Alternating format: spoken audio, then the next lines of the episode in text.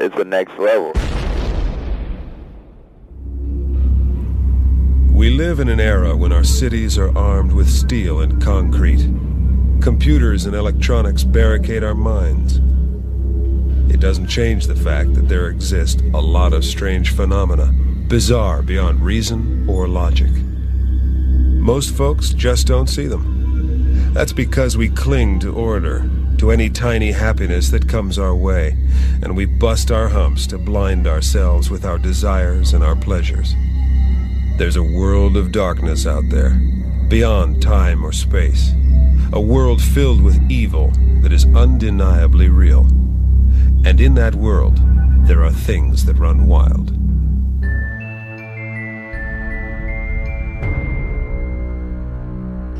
Do you ever fantasize about being killed? Do you ever wonder about all the different ways of dying? You know, violently? I wonder, like, what would be the most horrible way to die?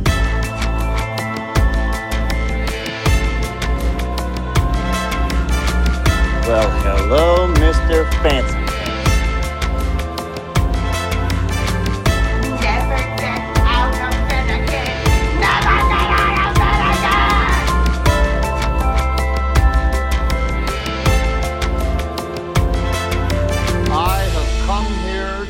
Bubblegum and kick ass, and I'm all out of bubblegum.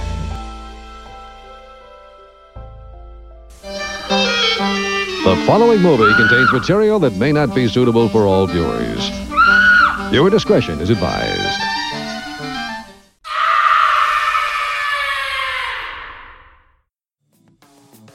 Cell phones. You know, I love technology. I'm not gonna lie. I know I. Uh, a lot of the times you guys will hear me shit on technology, like fucking technological world, blah, blah, blah.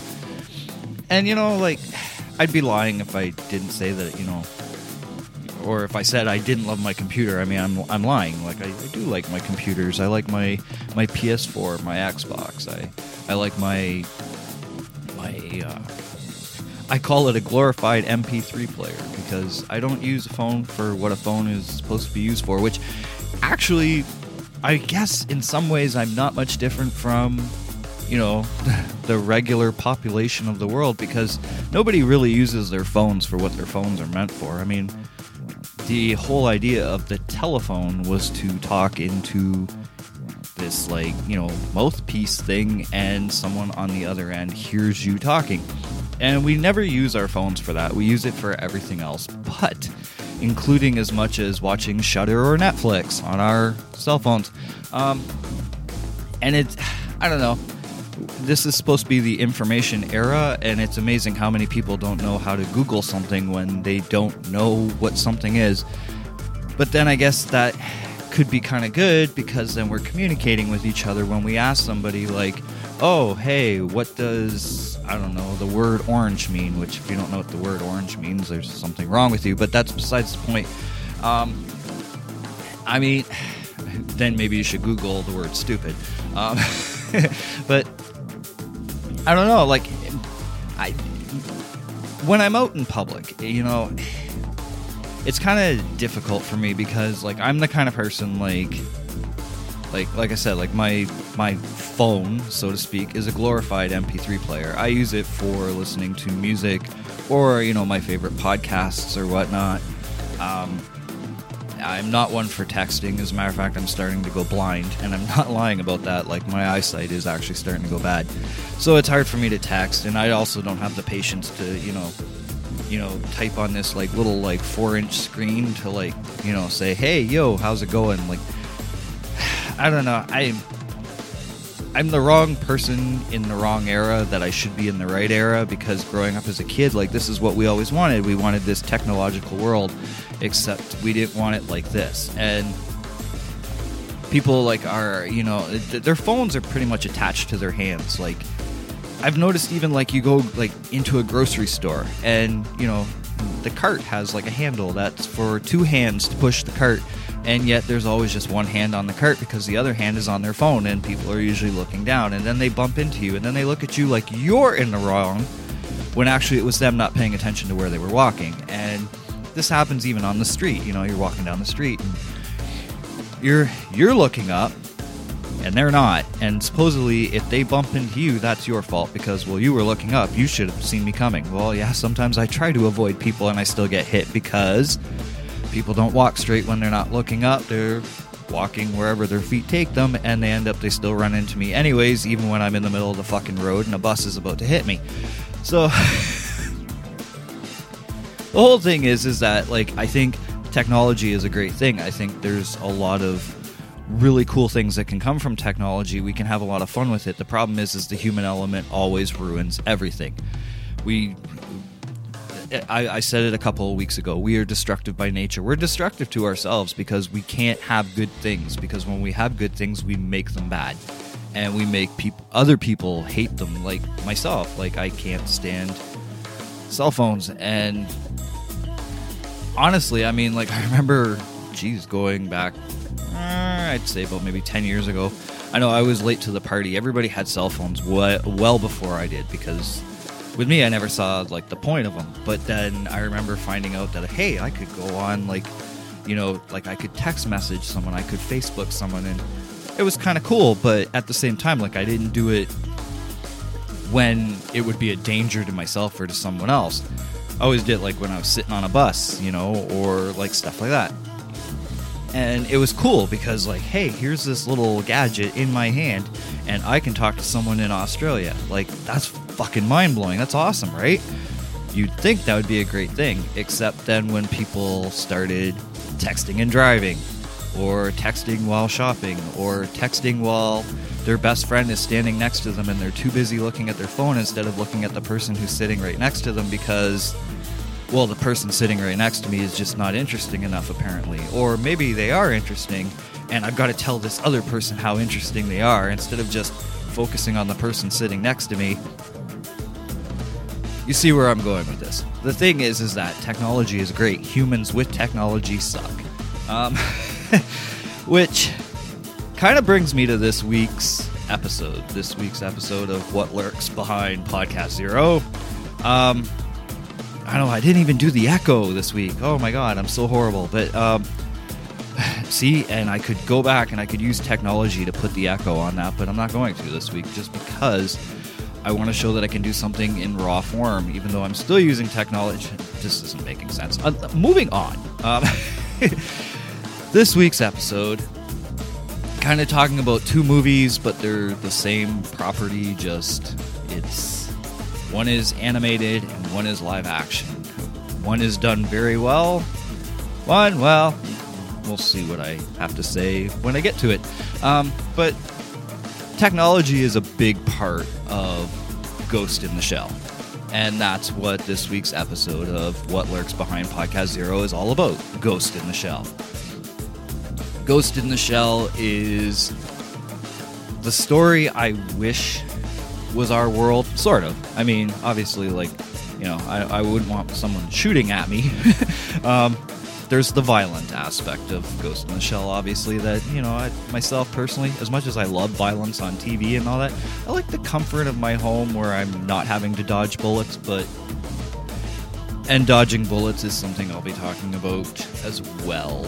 Uh, but, um... Ghost in the Shell is... cyberpunk, it's future, it's or futuristic, I should say. Um, it's what in nineteen ninety-five we thought technology would look like, and in certain ways we are there.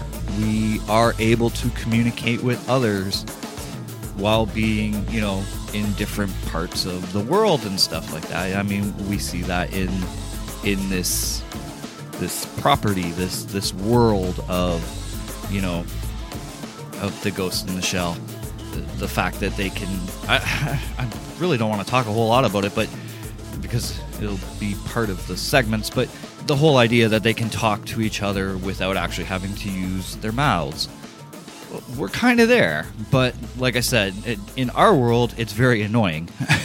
it's it's done in a, a, a very human way, which... it's very annoying. Where in Ghost in the Shell, like, they can basically think their thoughts to each other. And it's pretty fucking awesome. Um, but more on that when I talk about the movies. But the thing is, is that with Ghost in the Shell, I remember seeing the the anime. Actually, I believe it was ninety-six when I saw it, even though it came out in ninety-five. Um, I believe it was ninety-six I saw it, and uh, I remember thinking to myself, I'm like, man, that would be fucking cool. Like, have cybernetic parts, be able to communicate with each other and stuff like that. And, you know, like, I, I think sometimes, like, because I had that vision in my head, like, I kind of, I, I, it was, I guess you'd say it was a hope I had for the world. And then, you know, I, I walk the world today, and I, I, I go to my jobs, and I go out in the public, and I see, you know, people looking down, bumping into each other, looking stupid. And, you know, as they, as they say, the zombie apocalypse is upon us, which pretty much, yeah, I don't disagree with that. But I might add, by the way, just Just saying, um, I know it, it, the cool thing these days is to, you know, hate on people that love things and whatnot.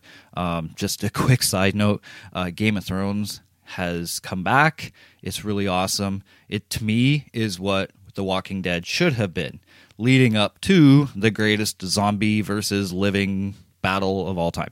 But anyways, that's a side note, and I'm done with that. Um, but it's For me, it's cool to like Game of Thrones, and I don't care if people shame me for it. Whatever, shut up. Um, getting back to Ghost in the Shell.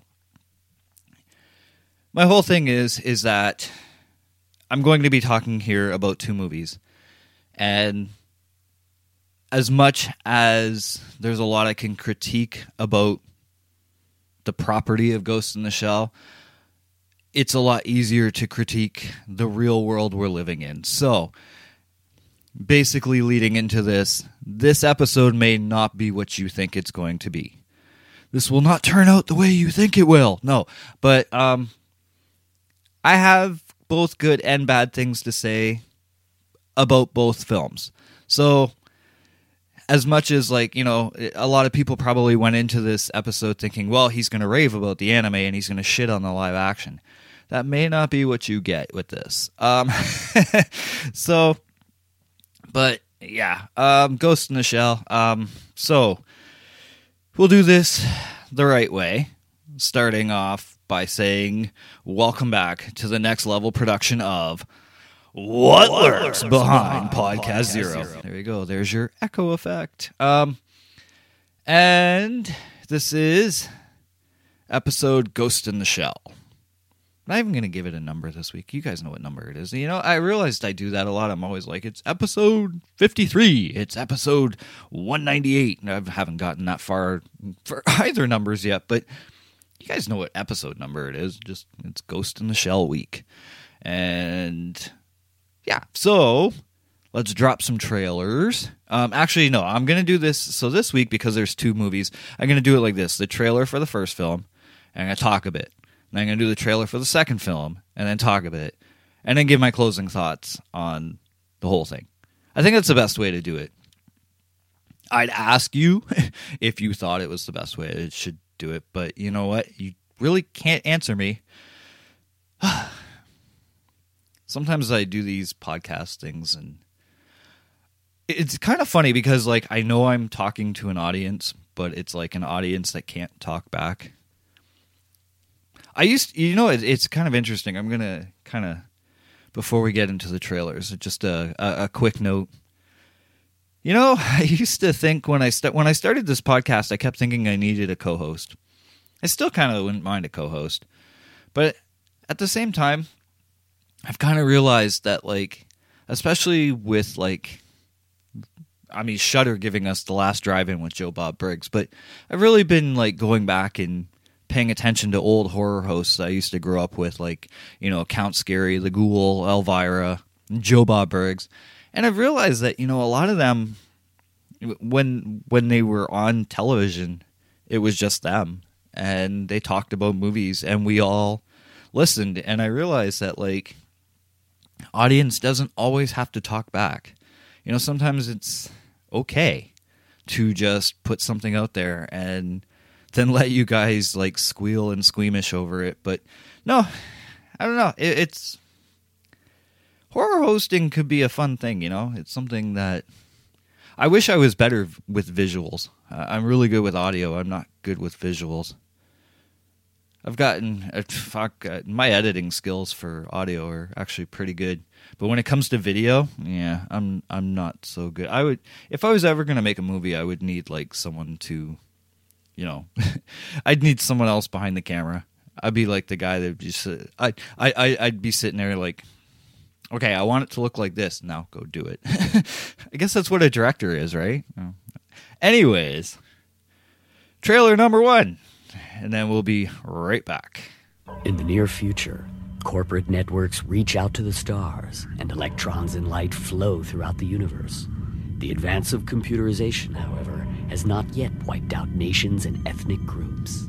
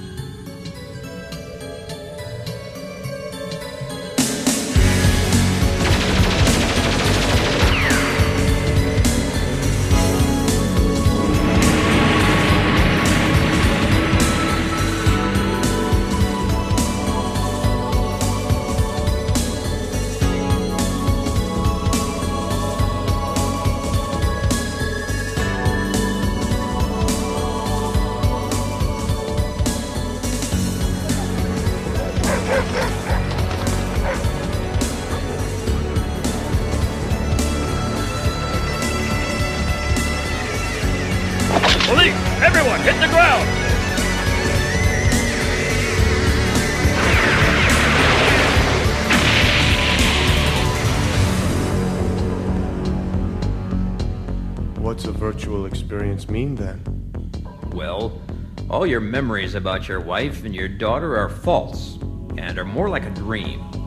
You've been taken advantage of by someone, and we're trying to do a ghost hack on some government officials. Oh God, it can't be. I've been to your apartment. No one. A bachelor room. I told you I rented that room when we were separated. You've been living in that room for over ten years now. My code name is Project two five zero one. And I am a life form that was born in a sea of information.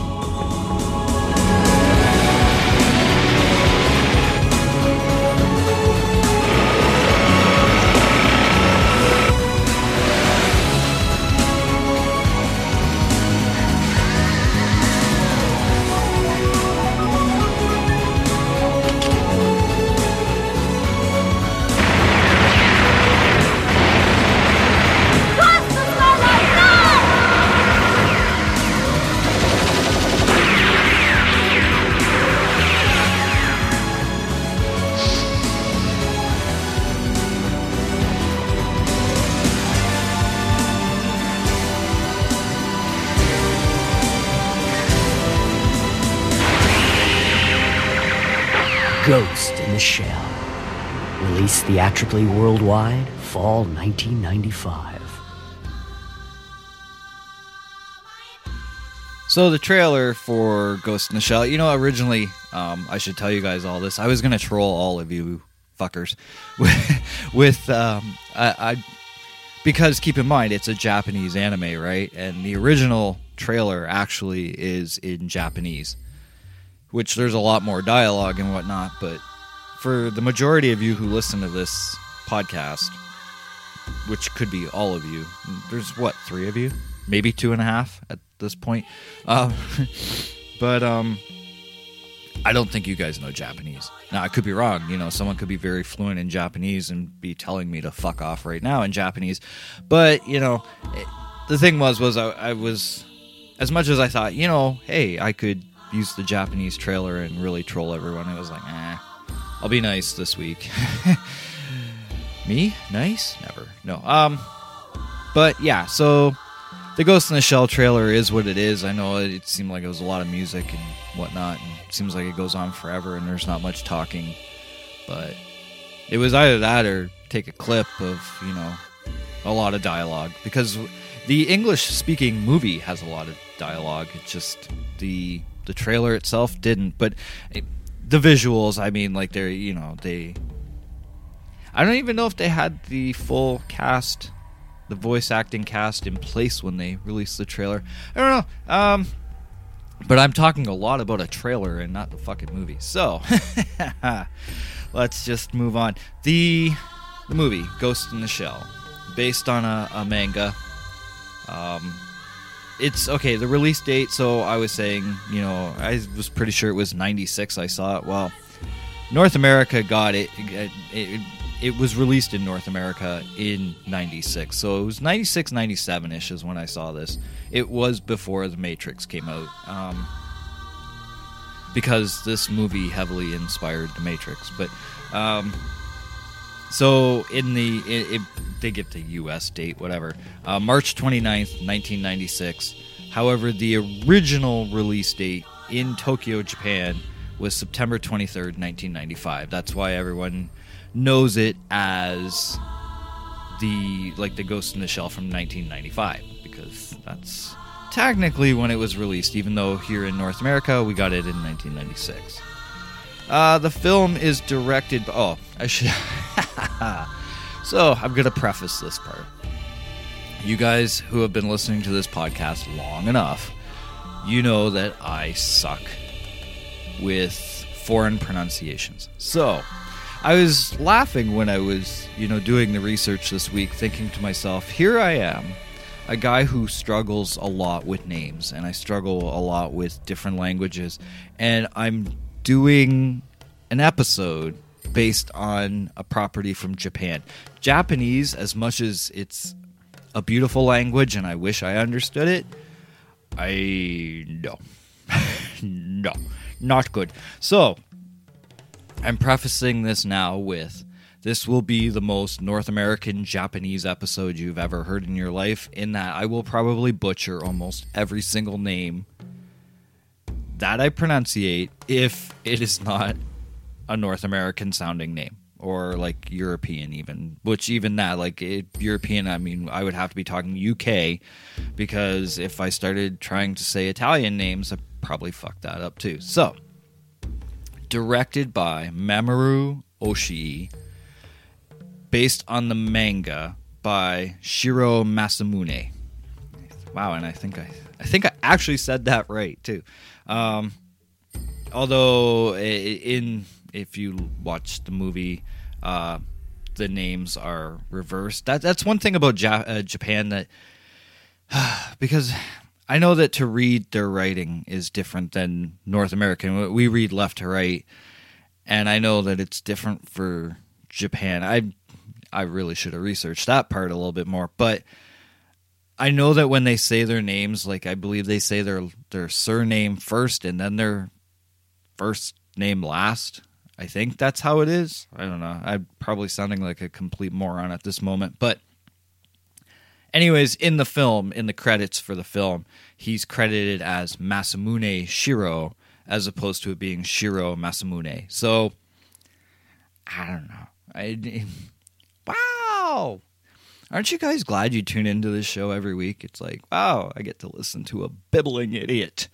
Um, the screenplay was by Kazunori... No. Ka, son of a bitch.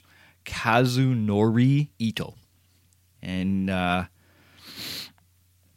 yeah, let's just move on to the cast. Which, okay, so uh, because I'm doing the North American uh, presentation of the Ghost in the Shell anime, the names will be the North American names that took on the, the roles of the characters. So, um, I'm sparing myself a little bit of embarrassment here. Uh, the character of Bateau was uh, voiced by Richard Epcar. Is a famous uh, voice actor name, uh, voice acting name. Um, as a matter of fact, it was probably... Well, there was a few names here I, I recognized, but Richard Epcar, I think, was the one that I recognized the most. Uh, Major Motoko Kusanagi was voiced by Mimi Woods, and I believe, if I'm correct, Mimi Woods voiced the Major for almost every North American version. I'm pretty sure of that. Yeah, I'm pretty sure she was... It, it's very similar, I know that, except um, obviously there was the Ghost in the Shell Arise uh, that that series of uh, animations that came out. It, it, what twenty? I want to say it was like twenty thirteen. Those came out twenty eleven or twenty thirteen, something like that. And she she didn't voice uh, the Major for that. They they got a different uh, voice actor, which it's not bad. I I I I put this out there now. Like Ghost in the Shell Standalone Complex, both first season and second gig, are probably two of my all-time favorite animated series of anything. Um, probably second only to Batman the Animated Series or anything that came out of that um, that uh, like that. Bruce Timm era of D C animation, because pretty much like Batman the Animated Series, Justice League, um, Teen Titans, like that that that whole era of D C animation was like probably some of the best shit we've ever seen. Best storytelling, best animation, best ideas, like everything. Um, but Ghost in the Shell is probably, I'd have to say, like Standalone Complex. I mean. Uh, probably my second all-time favorite animated series. So moving on to uh, more voice actors. Chief Aramaki was voiced by William Knight.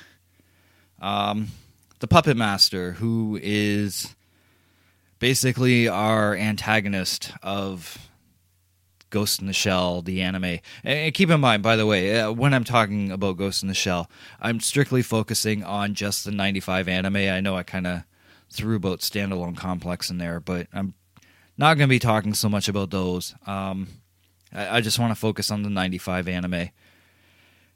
So the, the antagonist in that was the Puppet Master, and he was voiced by Ty- Tom, wow, Tom Weiner. Um, wow, even though he was credited as Abe Lasser. Um, you know, it, it I know, it. I, I always seem to go off on these weird tangents, but it's kind of, I have this thing, I don't know, it's probably something I should see a doctor about, but I'm not going to because I don't like doctors.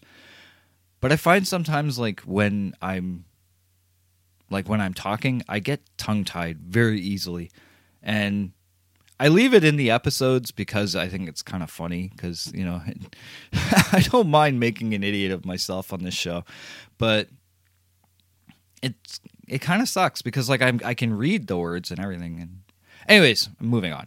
Uh, the character of Togusa was voiced by Christopher Joyce, and Ishikawa was voiced by Michael Sorich, which I believe he, he did Ishikawa through almost everything up to Ghost in the Shell Arise. Uh, Nakamura, na, na, na, Nakamura. Wow. God, I suck at fucking names. Uh, voiced by Simon Prescott. See how easily that flowed off my tongue, but, like, try to say a foreign name.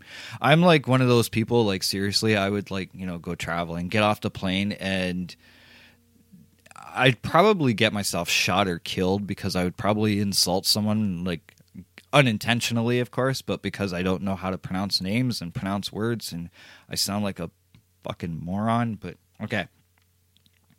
Um, that's pretty much all you really need to know uh, in terms of uh, the voice actors, um, because a lot of okay, a lot of the other characters are like bad guy in getaway car or old man, um, you know, uh, a truck driver. Like it's like like okay, like Steve Bloom, who is a, a very famous voice actor, was in this film, but he's listed as additional voices. So why, you know what I'm saying? Like it, it, it'd be kind of pointless to mention. Well, Steve Bloom, I obviously I'm going to mention. Great voice. Um, Star Wars Rebels, another great animated series, and he was a big part of that. So um, I'm just quickly looking here to see if there's any names I should mention. But I mean, these a lot of these are like big voice acting names, but uh, Doug Stone. Uh, who is uh, Garbage Collector B. Like, it's like, okay, um, thanks for giving them names. So, yeah, like, basically, you get, um, I, I, I gave you the cast members of basically everyone in Section nine, um, and the Puppet Master, obviously. So, Uh, moving on to synopsis. I know, God, it's not, this, this week's episode sounds so choppy. Um, I should make it flow more, but whatever. Um, some see, this is where it would be kind of good to have a co-host, someone to fill in the gaps, gaps, because gaps like in life, there's always gaps, and you try to fill those gaps. But you know, that's the other thing though, because I never follow rules, and I don't like you know. the whole idea of like life being laid out in front of us and told like this is how to do it, you know, because Ghost in the Shell really kind of changes everything as well. But um, so what if there's gaps? You know what? So what if I'm not smart? Oh, well, I mean, who's the fool? The fool or the fool who follows, right? And everybody's listening to this. Everybody. I, I say everybody. I think I'm probably down to two listeners now. Um, synopsis for Ghost in the Shell. Let's move on. Moving on. It is the year twenty twenty-nine, um, which in some some versions it's twenty twenty-seven, but in this film, I believe it. W- I believe it was the year twenty twenty-nine. Yeah, actually, it's Ghost in the Shell: Arise. I think is twenty twenty-seven because technically, Ghost in the Shell: Arise was supposed to be a prequel leading up to the events that would take place in the ninety-five anime, if I'm correct, which it could be wrong. But anyways, it is the year twenty twenty-nine. Technology has advanced so far that cyborgs are commonplace. In addition, human brains can connect to the internet directly. Major Motoko Kusanagi is an officer in Section nine, an elite, secretive police division that deals with special operations, including counterterrorism and cybercrime. She is currently on the trail of the Puppet Master, a cyber criminal who hacks into the brains of cyborgs in order to obtain information and commit other crimes. So I don't have to talk about the rest of the movie because that's basically it. No, I'm kidding. Um, but uh, that that's actually, honestly, that's probably one of the best synopsis, synopses, I guess I would say, pluralized, um, that I've ever read for any movie. So...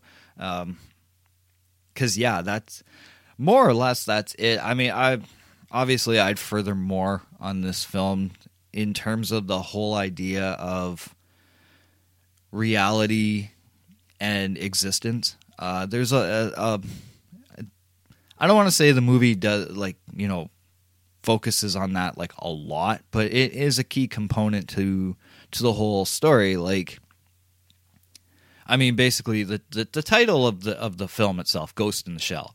The shell being the body, the ghost being the soul. Um, and this, that's I think that's one of the things that really attracts me to Ghost in the Shell, is the idea of what is actual existence, what is what is a soul. And there, there there's a real key scene...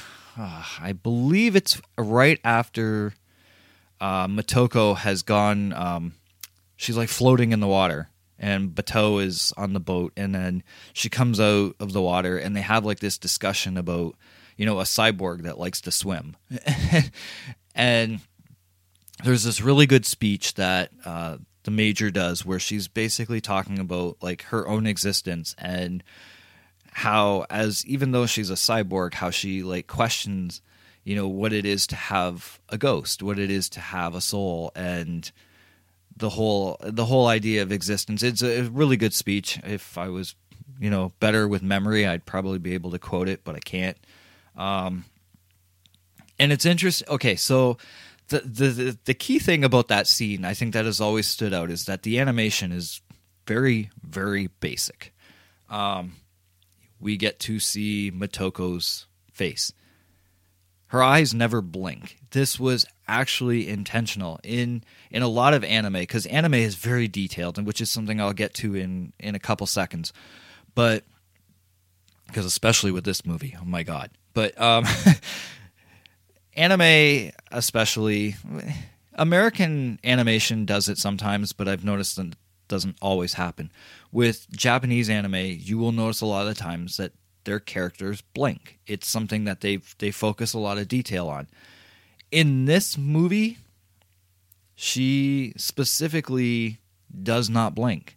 Um, Like, and so when she's doing this speech in the film, you're staring at Motoko's face for, I'd say it's about like a good two, three minutes. What is amazing about it is, is it looks like just a still image on a screen and you're listening to a voice actor talk. But because of how intricately like spoken the whole speech is, you're so you're so engulfed in listening to what she's actually talking about that you don't even realize you are staring at one cell, basically one animation cell for three minutes. Um, Which, getting to Ghost in the Shell and the whole idea of of Japanese anime, th- this film, when it came out, I, and keep in mind, those of us who have watched anime for a long time, we know like anime has always been a detailed form of animation. In Japan, they are very detailed. They, you don't get like fucking... like this new... I don't even know how, what the fuck they call it, but like the whole like... Um, what's that show there? Uh, pu- um, Fuck. God, you know, I wish I followed the new generation of animation, but, like, just that really shitty animation, whatever it is. Like, okay, like Thundercats Roar, how people have complained about, like, how it looks, like, very stupid and dumbed down and whatnot. Yeah, granted, I haven't watched Thundercats Roar. I... You know what, when it when it came out and everybody was, like, knocking on it because, like, you know, oh, my God, that's not what Thundercats is and whatnot, I just put it in my own head that well, it didn't appeal to me, so I wasn't going to watch it. It was meant for preschoolers. But that that whole idea of, like, the animation, how it looks very dumbed down and, like, very, like, like simplistic and whatnot, but it's simplistic in a way that it's not appealing. Um With Ghost in the Shell, you have the exact opposite of the spectrum, where everything is so detailed and so perfect. Like, I mean, like there are there are scenes in the, in this movie where like they show like billboard signs and whatnot, and I mean, it it's like every line is completely detailed. There's a scene where like it's like a a jet is flying overhead of the city, and it looks almost lifelike because it's so well like detailed and just. The animation for Ghost in the Shell was, I don't want to say it was ahead of its time. I don't want to say, like, I'm trying to think of how I would word it specifically, but it seemed like it was ahead of its time, even though, I mean, it basically was. It, it, Akira is another example. I mean, and this is what I had talked about when I did that episode way back when, for those of you who did hear it. Um, Ghost in the Shell was like just the the continuation of Akira. Akira gave us like this like wonderfully beautiful animated movie, and then Ghost in the Shell came along and basically took the torch and kept going with it. Also, there are elements of like C G I animation in Ghost in the Shell, but done in a way that it didn't look campy or crappy. So the the animation style for Ghost in the Shell really stands out, and it, it's been one of the things that has been talked about time and time and time again, um, so much as to the point where it has inspired so many different cyberpunk films that came after, uh, specifically The Matrix. The Matrix really is a standout of um, a, a film inspired by Ghost in the Shell. I mean, everything from like the plugs in the back of the neck, um, the idea of the coding, the idea of Um, like dodging bullets and shit like that, which I said earlier about the the dodging bullets thing. Matrix, when when the Matrix came out, I mean, people talked about bullet time, how it was like one of the first films of its kind to show like this bullet go zipping by and Neo dodging the bullets. And you know, there's the scene at the very beginning of the film when Trinity like does like that jump kick, where it's like she jumps up and then the camera spins around and then we see her finish off the kick and whatnot. And the the Wachowskis, when they when they made The Matrix, Ghost in the Shell was a big basis for where they got a lot of their ideas from.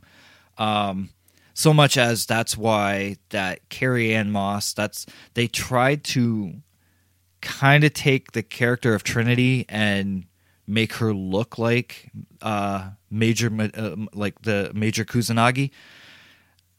I've always found that to be kind of like th- there is a resemblance, I guess you would say, but I, I didn't find that they looked identical or anything like that. Um, but I mean, yeah, it, you can definitely see. I always found that more the visuals uh, was very um, Ghost in the Shell. Like it's The Matrix, especially like the cityscapes and whatnot, gave us like the look of what um, Ghost in the Shell would look like in real life. You know what I mean? Um, Ghost in the Shell did uh, just uh, just to pinpoint on the animation one more time. Uh, it did win a Best Animation Film Award um, at the first. Uh, I believe they called it the first Animation Kobe, um, and that was in nineteen ninety-six. But uh, uh, what to talk about this movie? It, it, this is one of those movies where like it's like I'd love to talk in full depth about it, but at the same time, for those who have not seen this movie, I don't want to spoil everything. I know it, spoilers like, you know, what, twenty, thirty years later, but it's one of those things where it's like this is one of those movies that I would definitely encourage people to watch. You have to see this. Even if you don't like animation, give it a chance, but understand that one one as much as I love this movie, there is one thing that always annoys me about it, and it, it's something I kind of hinted on earlier, is like the, the one cell animation where it seems like it's like one cell for like a good three minutes. This movie sometimes does that. Not often, but there are times where it seems like it's focusing too long on one character. Um, there's a scene where I believe it's uh, Aramaki and I want to say it's the Prime Minister, I believe it is, in, their, in this one scene where they're like in an elevator. And it's like there's this whole speech going on, this whole conversation, and it's just the same cell of the two of them going down in the elevator. And it seems like it goes on for a good two, three minutes. Don't get me wrong. Like I said, like the, the detail put into the animation of this film is like freaking amazing. But I've always kind of felt that, um, uh, like we're. I think it's the whole.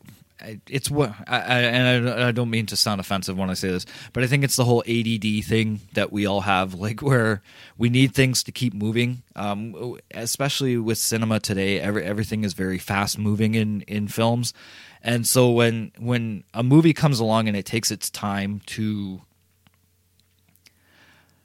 it's, it more wants you to focus on the dialogue than the visuals, which is a a good thing and a bad thing, especially for those of us, like not so much myself, but I do know a lot of people that are like, okay, like either something needs to move faster, or I'm going to lose interest. This is where this film can be hit or miss with audiences. Um, more times than not, you're going to find that people will love this. I mean, the movie has an eight, eight point oh or eight out of ten on IMDb. It, it, It's a loved film. It's it's one of the the uh, highest regarded animated movies there is. But I know that also through talking with people and whatnot, and and I mean, like sometimes I feel like I'm almost in the minority liking this, because there are a lot of people that I talk to that don't like Ghost in the Shell or say it's too complex, which is another thing about Ghost in the Shell. More so this version of it than the twenty seventeen version, which I will talk about in a few moments. But that's one thing about Japanese anime that I've always appreciated and loved, is the fact that you do have to pay attention, and it is complex, and you do have to think about it. It's not dumbed down. It's not, this is not one of those movies that, like, I mean, obviously if you've seen it uh you know a great many times, which I have, I can say it's one of those, you know, sit back and chill and shut my brain off movies, because I already know what I need to know about the movie anyways. But that first time you're watching it, it it's there's a lot going on. There's a lot there's a lot being put into this film that the audience needs to process. It's not one of those, like, you know, summer blockbuster kind of movies, which might be where the live action film didn't get it. Uh, more on that in a few moments, obviously. I I want to sum this up by, because I've been kind of all over the place and talking. I, my notes were, whew, they were jumbled, because it, it was like the whole time I was like doing my research and watching this. I, I, this is a movie I've watched many, many times. It's yeah, I probably could have got away with recording this without watching it, but I had to give myself a reason to watch it. So, um, and what with everything that has been going on in my life the past couple of weeks, you know, it's, it's, sometimes it's just good to say, you know what, I'm going to watch a movie and just zone out for a while. But um, all in all, I'll sum this up by saying, like, Ghost in the Shell is a beautifully animated film with a lot to say, a lot to process, and it is probably, I don't want to say it is the ultimate best Japanese anime there is. In my opinion, it is, but I mean, that's, it, opinions are subjective, right? And, um, I mean, yes, you tune into this podcast to hear my opinion, but that doesn't mean my opinion is right. Uh, But it's right for me, so fuck off. No. Um, where do I stand on this right now? Um, easily, uh, it's it's for me, it's a nine point five out of ten, only because I say, like, there are, as much as I love it, there's still things I could critique about it. Um, the live action film, okay, well, that's where there's going to be more comparisons brought up, which, it really isn't fair to compare the two, but there are certain things that need to be said. So, we'll move on to trailer number two. Uh, there's a little bit more talking for those of you who like talking in your trailers. Uh, but yeah, um, we'll we'll move on to the live action version. Uh, obviously, there was controversy. There was. It's one of those movies where a lot of people ask the question, should this really have been made? And th- don't get me wrong, there there's an audience out there that enjoys it, but that doesn't necessarily mean it's good, right? I mean, there's those of us who like the movie, let's say, like Spookies, um, you know, and, or God forbid, Halloween three, because, like, it's so cool to hate on a movie that had a great fucking premise. But anyways, I'm talking too much. Trailer time number two. And then when we come back, more G I T S. Gits. Gits. Go get, go get some. All right, I'll shut up.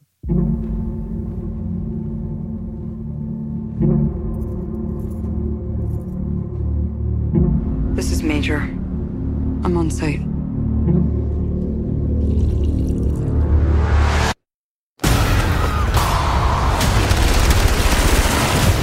I'm going in.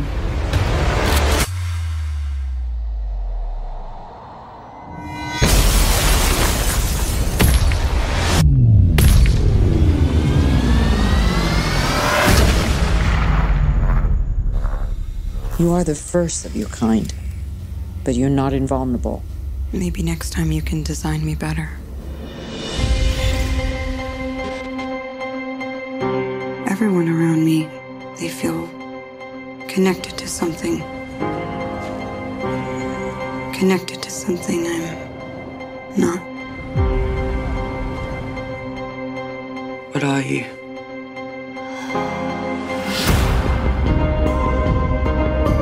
You were dying. We saved you. And now you save others. Words like violence.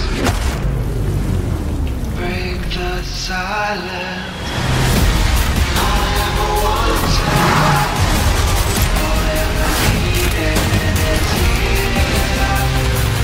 I don't know who to trust. You trust me, right? I know I have a past. I'll find out who I was.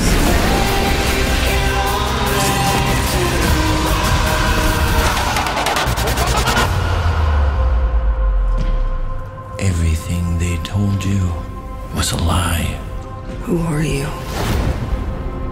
They did not save your life. They stole it.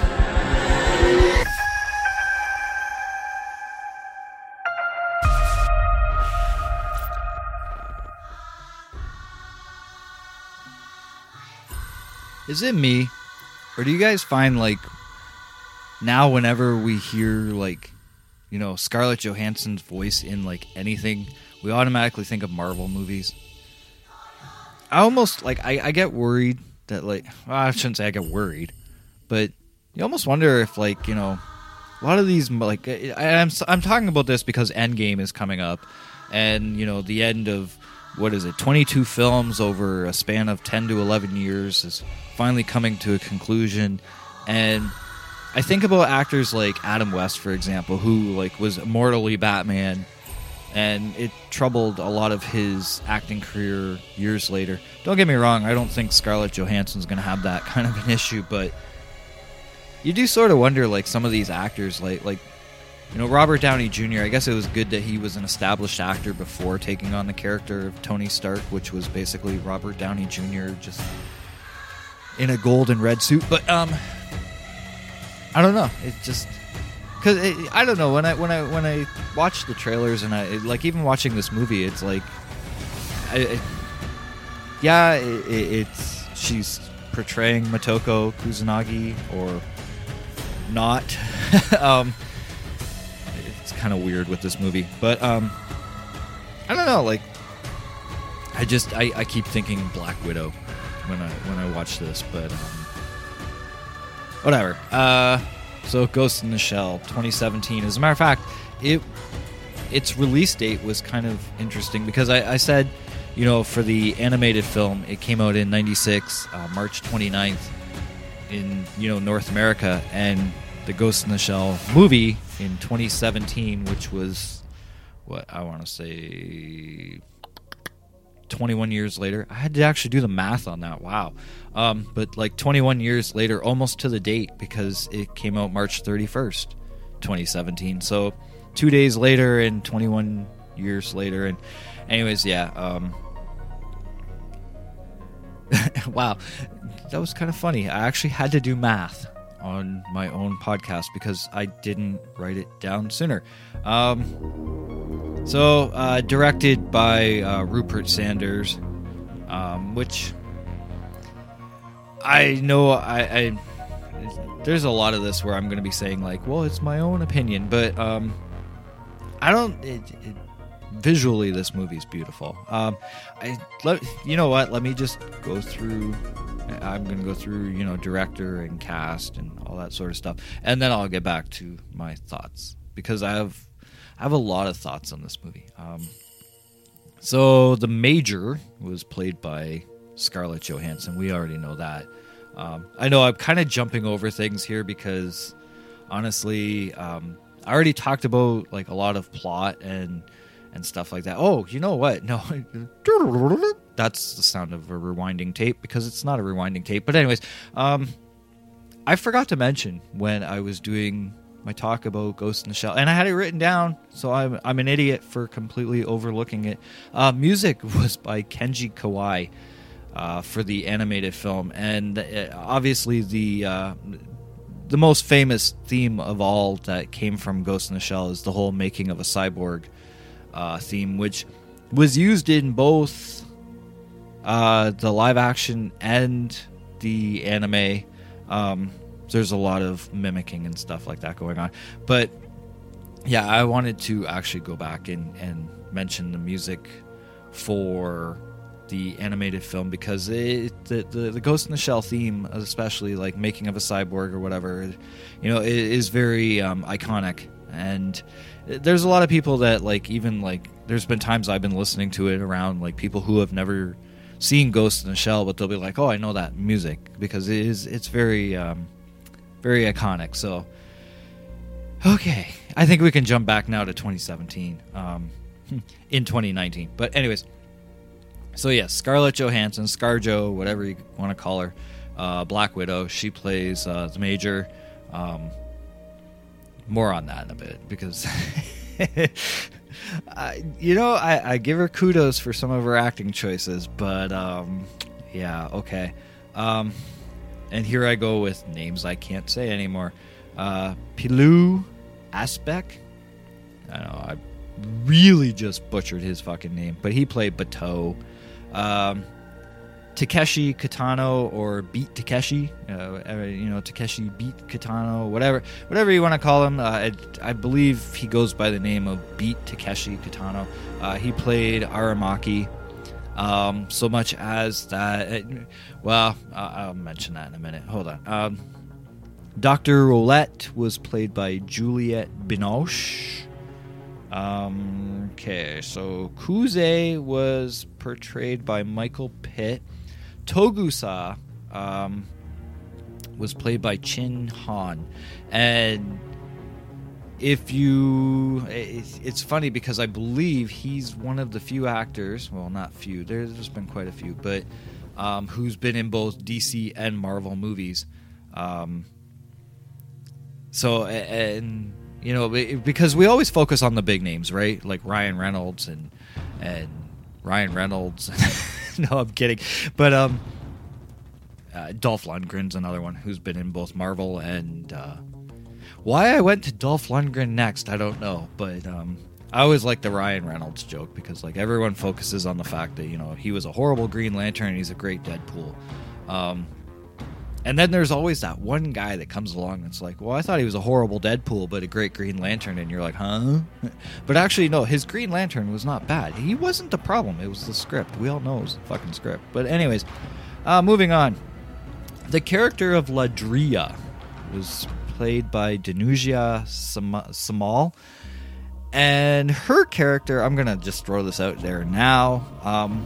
completely made up for the live action movie. She is not in any of the previous iterations of Ghost in the Shell. She was completely created for the live action movie, which I'm not going to lie, when I watched the live action movie for the first time, I actually felt really stupid because I'm sitting there going, who the fuck is she in the anime? And I'm sitting here going through all of them. I'm going through Ghost in the Shell, Standalone Complex, Second Gig, Uh, Innocence, Arise, and I'm sitting there going, where the fuck did this character come from? No, she, and like to the point where like I really felt like I was like a poor like Ghost in the Shell fan because I'm like, how do I not remember this character? No, she was created for the movie only, um, was not in any of the iterations whatsoever that came before it. So I was like, whew, okay, thank God, because I really, for a moment there, had this like scary moment where I thought I was a complete idiot. Um, Ishikawa was played by Lazarus Ratuer. Uh, wow, I really should stop while I'm ahead.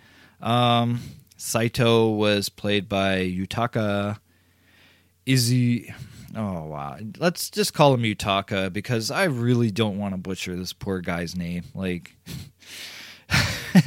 all right. Um, moving. Uh, well, I should mention, um, oh, what the fuck is his name? I didn't write it down either, and I should have. Um, Top Dollar from The Crow is in this movie. Uh, he has a small cameo. Why can I not remember the fucking guy's name for the life of me? Oh, I'm horrible. I know Tricky. Oh, Michael Wincott. That's his name. And uh, Tricky was in this movie as well. Uh, so was those of you who are fans of the T V show Arrow. Uh, Rila Fukush- Fukushima. She was... Uh, she played Katana, I believe, on Arrow. Um, she was in this as the geisha robot, which was kind of funny because we really... don't see her at all. I think they used like her voice and that was it. Um, and that was, uh, it was kind of funny because she was uh, one of the like primary credited names. Like when you're watching the opening credits and you see her name come up and you're like, oh, hey, you know, that that's, that's good. And then you find out that she's technically not even in the movie. She's the, the robot geisha, and they just used her voice, and not to mention she's only in the movie for, what, maybe two minutes? So why was she one of the major credited actors? Well, there's theories on that, that, you know, it was used because of the whole whitewashing controversy that came with this film, that I'm kind of just jumping all over the place. Let me get back to...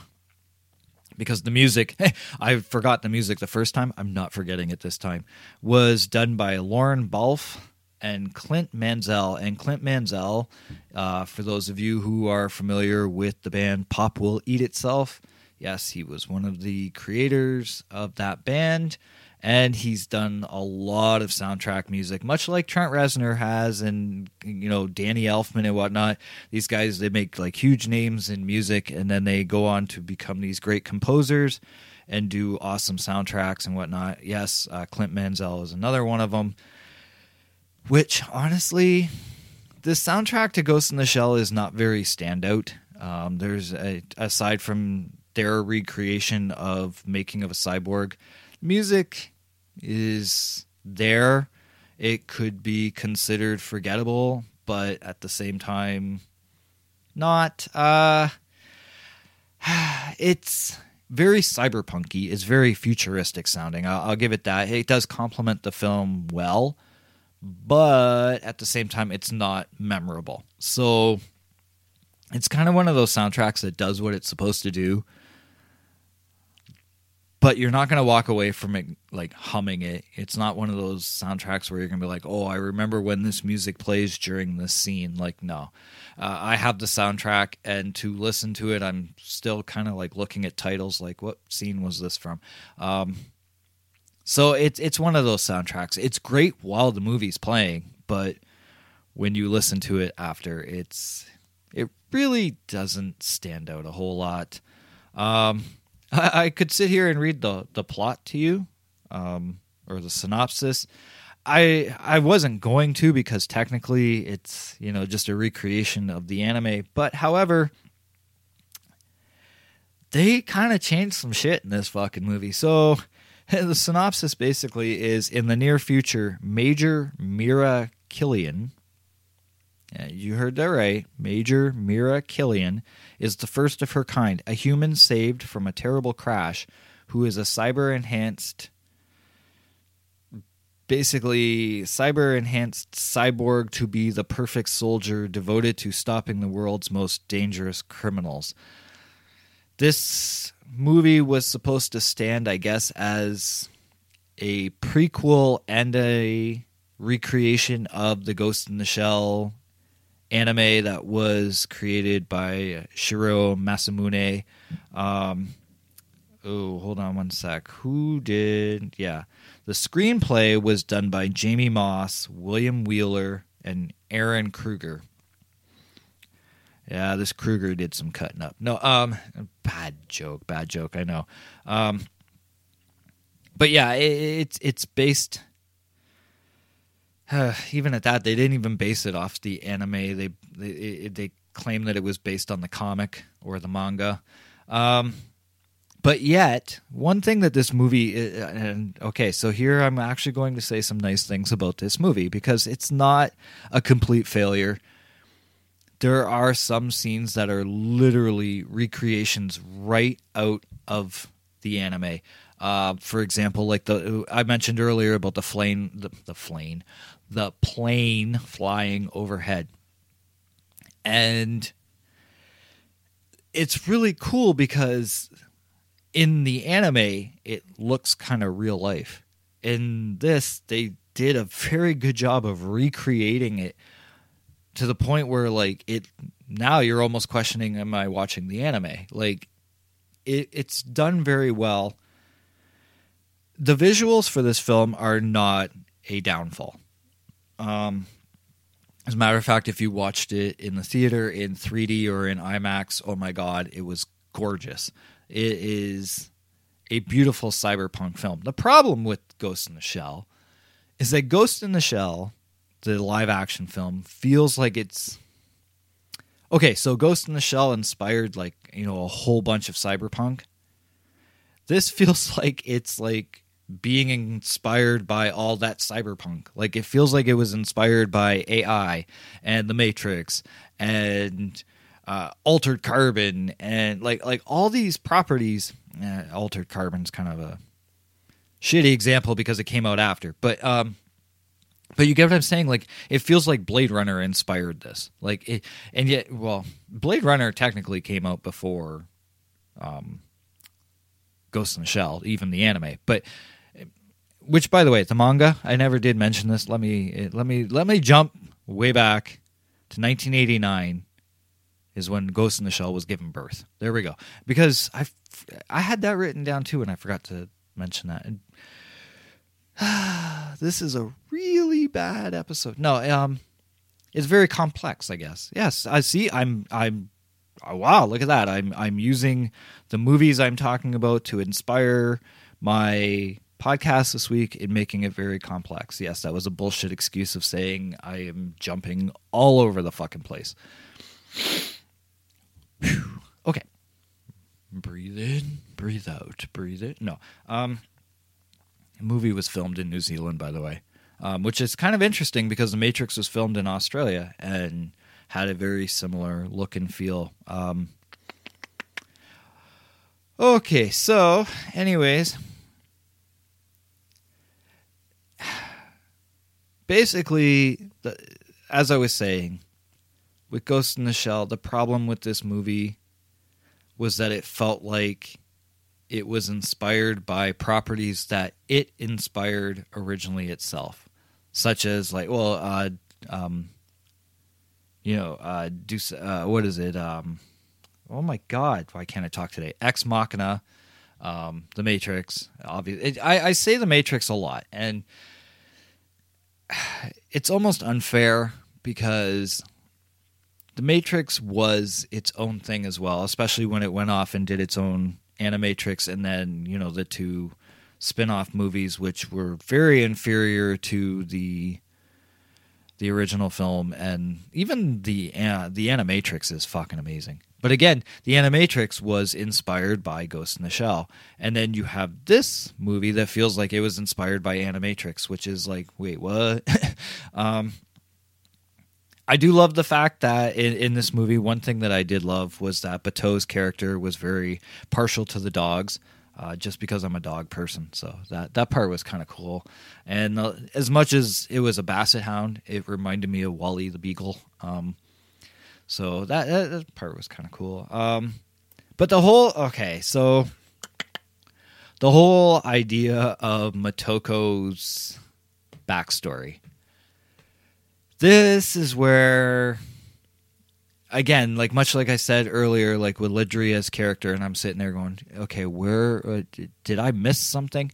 Okay, so it was the same with Motoko's backstory. I'm sitting here going, did I miss something? Uh, who is Mira Killian? And why do we keep calling, like, she, there's a couple times in the film where she refers to herself as Mira, or people refer to her as Mira, and I was like, okay, we are really like coming out of left field with this. Um, I guess the whole idea was was that they felt they needed to flesh out the movie to make it an hour and forty-seven minutes as opposed to the original anime that was an hour and twenty-three minutes. So I I, I, I don't know. Um, the problem. Uh, Do I go down this road? Yes, I will go down this road. I, I wrote it down, so I might as well go down this road. Um, the whole controversy between Scarlett Johansson being Motoko Kusanagi slash Mira Killian.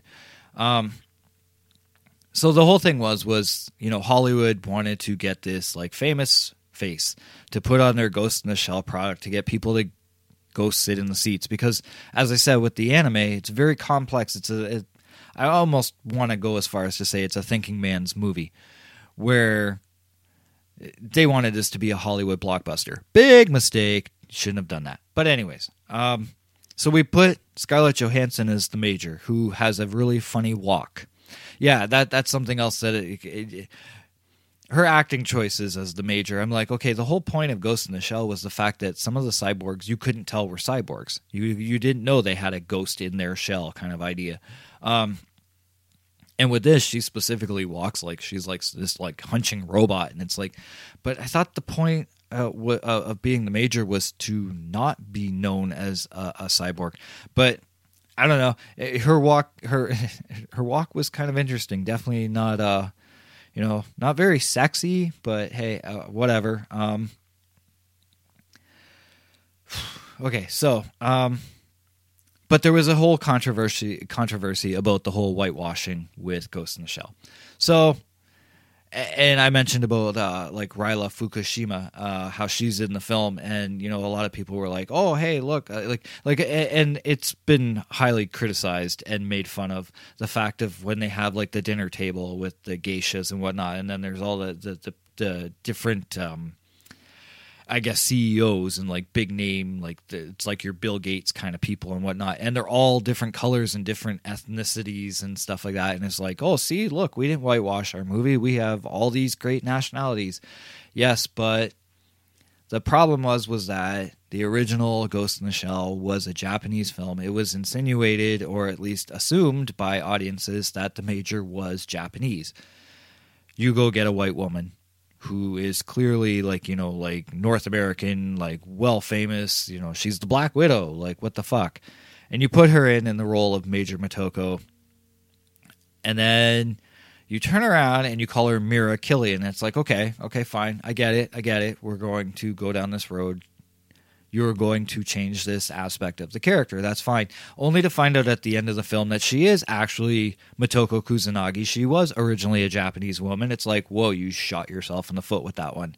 Um, and again, like this is uh, what I'm mentioning here is nothing that hasn't been said before.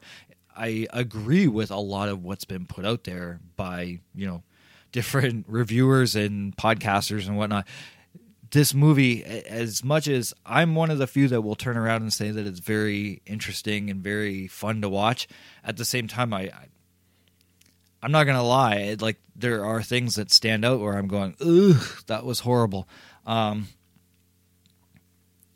and there's like one of the things that I picked out, like right in the very beginning of the movie, when they do the scene where, like, you know, she falls backwards and then she crashes through the window, which is like basically right out of, you know, the anime, which is great, and it's right out of the the the the, the comics or the manga or whatever you want to call it. It sure, it's beautiful, it's great, but then she goes and does the running up along the wall while she's shooting scene, which was out of The Matrix.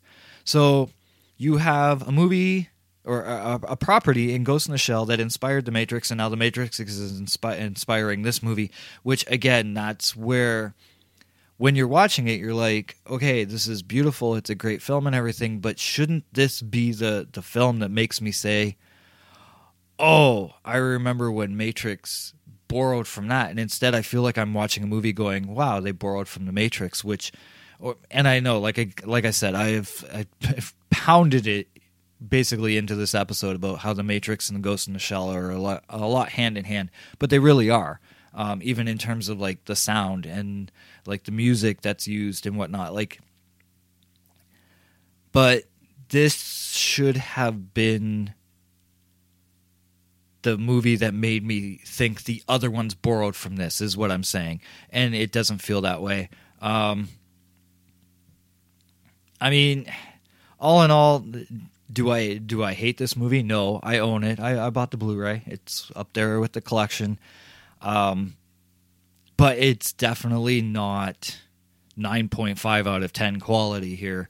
Uh, there, there is a lot to cringe about.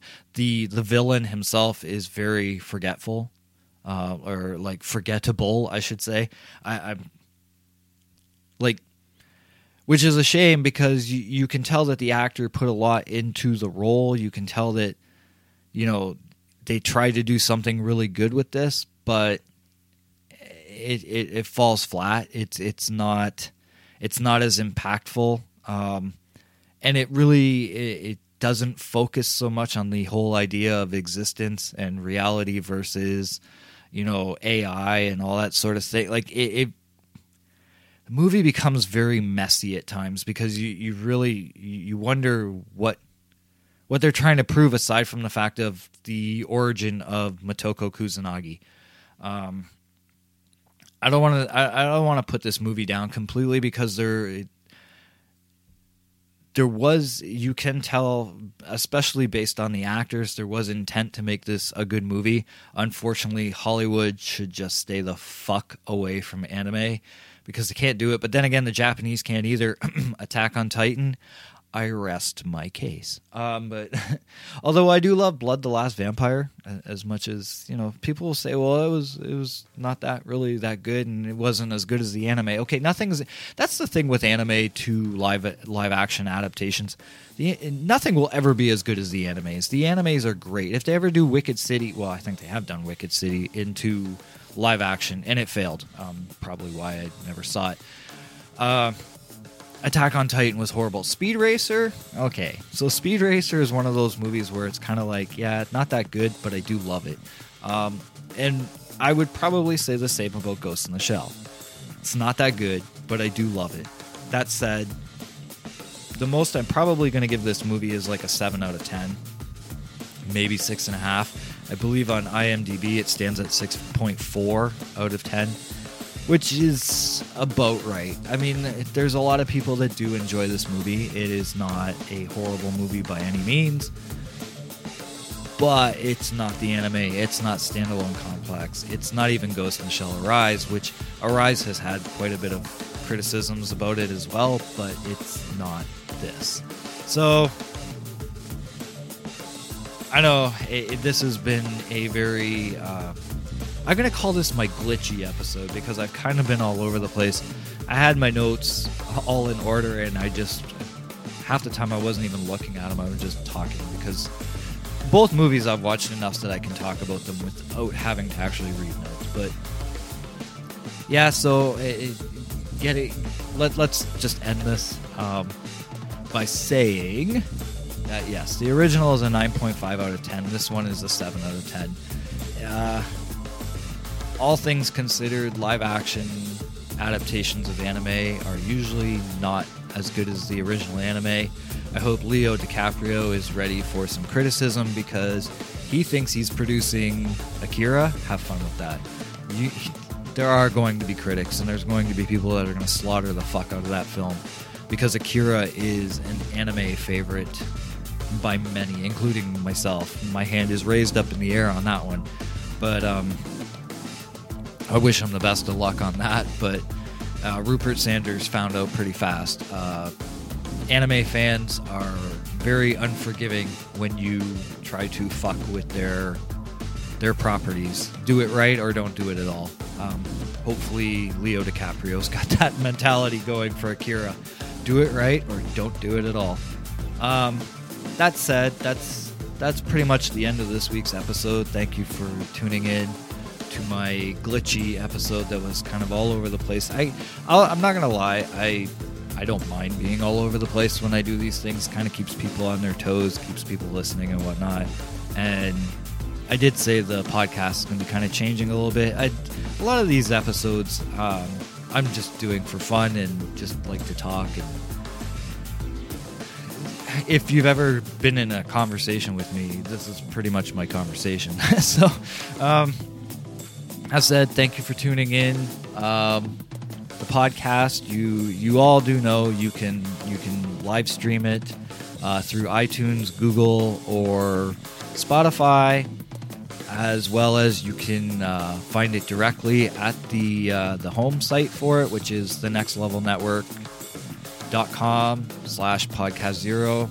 Uh, on the social medias, you can find us, or find us, me and my multiple jumpy, glitchy personalities, uh, facebook.com slash What Lurks Behind Podcast Zero, Instagram at What Lurks Behind Podcast Zero, Twitter, W L B Podcast underscore zero, uh, I think, uh, email, What Lurks Behind Podcast Zero at gmail dot com.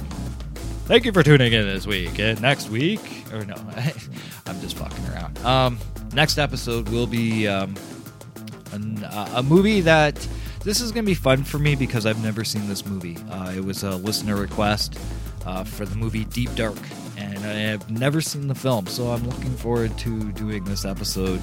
Uh, but yeah, that's about it. I've talked a lot here. Uh, this has been a bit of a longer episode. Doing two movies in one episode sometimes can whew, stretch things out a bit, so I do need to shut up and move along. But thank you for tuning in. And uh, yeah, I, I want to say I'm going to aim for weekly. So hopefully the next episode will be next week, but I don't want to make any promises. Uh, still kind of... I hate life. No, I shouldn't say that. I love life, but I, I just... I hate my life. Things are so fucking confusing this year. twenty nineteen, man. He, like I, I, you guys that know me, you know, like I don't, I, me every day is just another day. And I, I'm not big on like, you know, like New Year's, everyone goes out and gets drunk. And I got a New Year's resolution. I'm going to quit smoking this year. It's like, okay, shut up, whatever. Um, you can quit smoking whenever you want. Why do you need a year to symbolize it? But um, yeah, it, it, if anything, uh, the last several months have been confusing as fuck. I've been a mess. Pretty much uh, resembles my podcast, but um, hopefully next week there'll be another episode. Until then, though, everybody, don't think too hard on your existence. Let movies like Ghost in the Shell do that, and make sure to feed the dogs. That's one. That's one scene that I absolutely loved in the twenty seventeen live-action version was that they were feeding, you know, stray dogs, and the dogs were so cute and they were loving and stuff. That was it was a beautiful scene. Uh, that right there ma- gave this movie like a whole extra point just because like Matteau kept feeding the dogs and I was like, oh, rule. Oh. Anyways, that's that. I'm out. And everybody, have yourself a great week. Keep lurking, everyone.